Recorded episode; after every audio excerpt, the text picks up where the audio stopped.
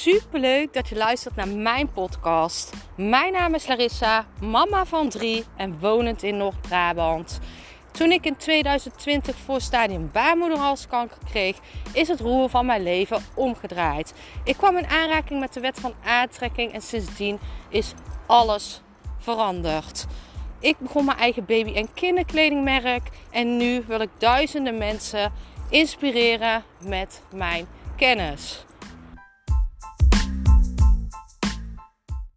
Vandaag in de podcast ga ik jullie meenemen in mijn proces en ga ik proberen zo openhartig mogelijk te zijn hoe ik naar dingen kijk. En um, ik ga me even heel kwetsbaar opstellen.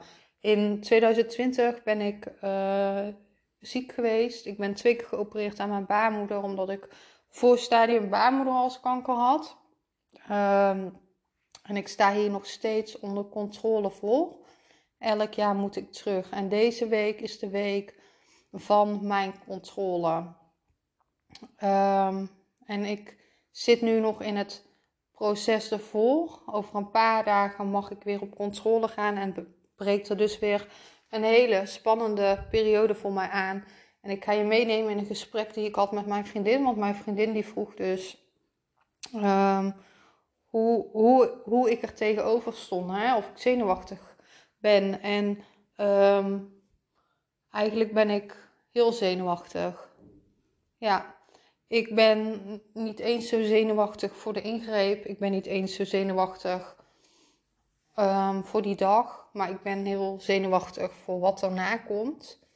En aan de andere kant ben ik ook wel weer heel benieuwd. Ik ben heel benieuwd hoe ik deze maximaal twee, drie weken door ga komen.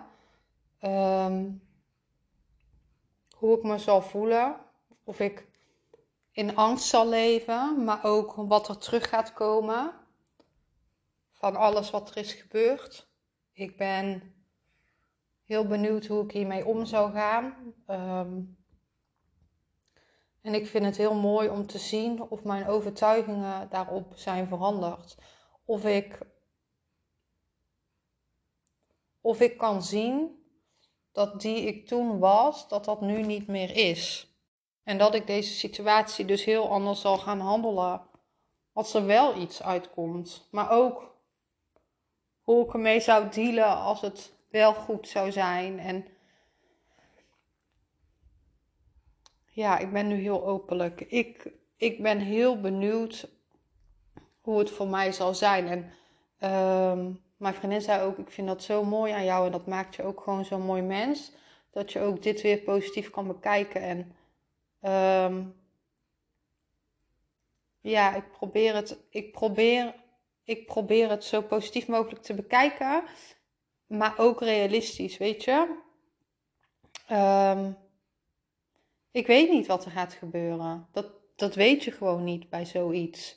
De kans is er dat het terug is gekomen je weet het gewoon niet. En je mind gaat gewoon met jou aan de haal. En het is voor mij dan de taak om te kijken: kan ik mijn mind onder controle houden de komende weken? Kan ik, kan ik kijken hoe mijn overtuigingen zijn veranderd op dit onderwerp? In, hè, ik ben natuurlijk al een hele lange tijd bezig met innerwerk. En dit is ook wel. Dit voelt voor mij gewoon ook als een hele mooie uitdaging om te kijken hoe ga ik nu om in dit proces. Want Tuurlijk komen er emoties naar boven, dat is logisch. Ik bedoel, dit is een heel groot onderdeel in mijn leven geweest. Het heeft mij wakker geschud en dit heeft mij echt heel veel patronen doen doorbreken. Het heeft mij doen beseffen wat er belangrijk is in het leven. Dat je gezondheid het allerbelangrijkste is. Tuurlijk, tuurlijk, geld is ook belangrijk, liefde is belangrijk, maar je gezondheid, dat is waarvoor je leeft. Hè? En ik vind dit, dit, dit is gewoon een heel groot onderdeel van mij. En ik ben heel benieuwd hoe dit gaat uitpakken. En ik zou jullie heel graag mee willen nemen in ehm, hoe het voor mij gaat zijn de komende periode. Dus ik ga zeker nog een podcast, podcast opnemen over hoe ik er tegenaan kijk, misschien in die periode. Of als ik de uitslag heb gehad, dat, die wil ik met jullie gaan delen. En ehm, het is voor mij gewoon weer een heel een, een, groei om te zien hoe ga ik dit nu handelen. En ja, oké, deze podcast ging dus heel erg om mij. Ehm, omdat ik dit gewoon even openhartig met jullie wilde delen. Liefs.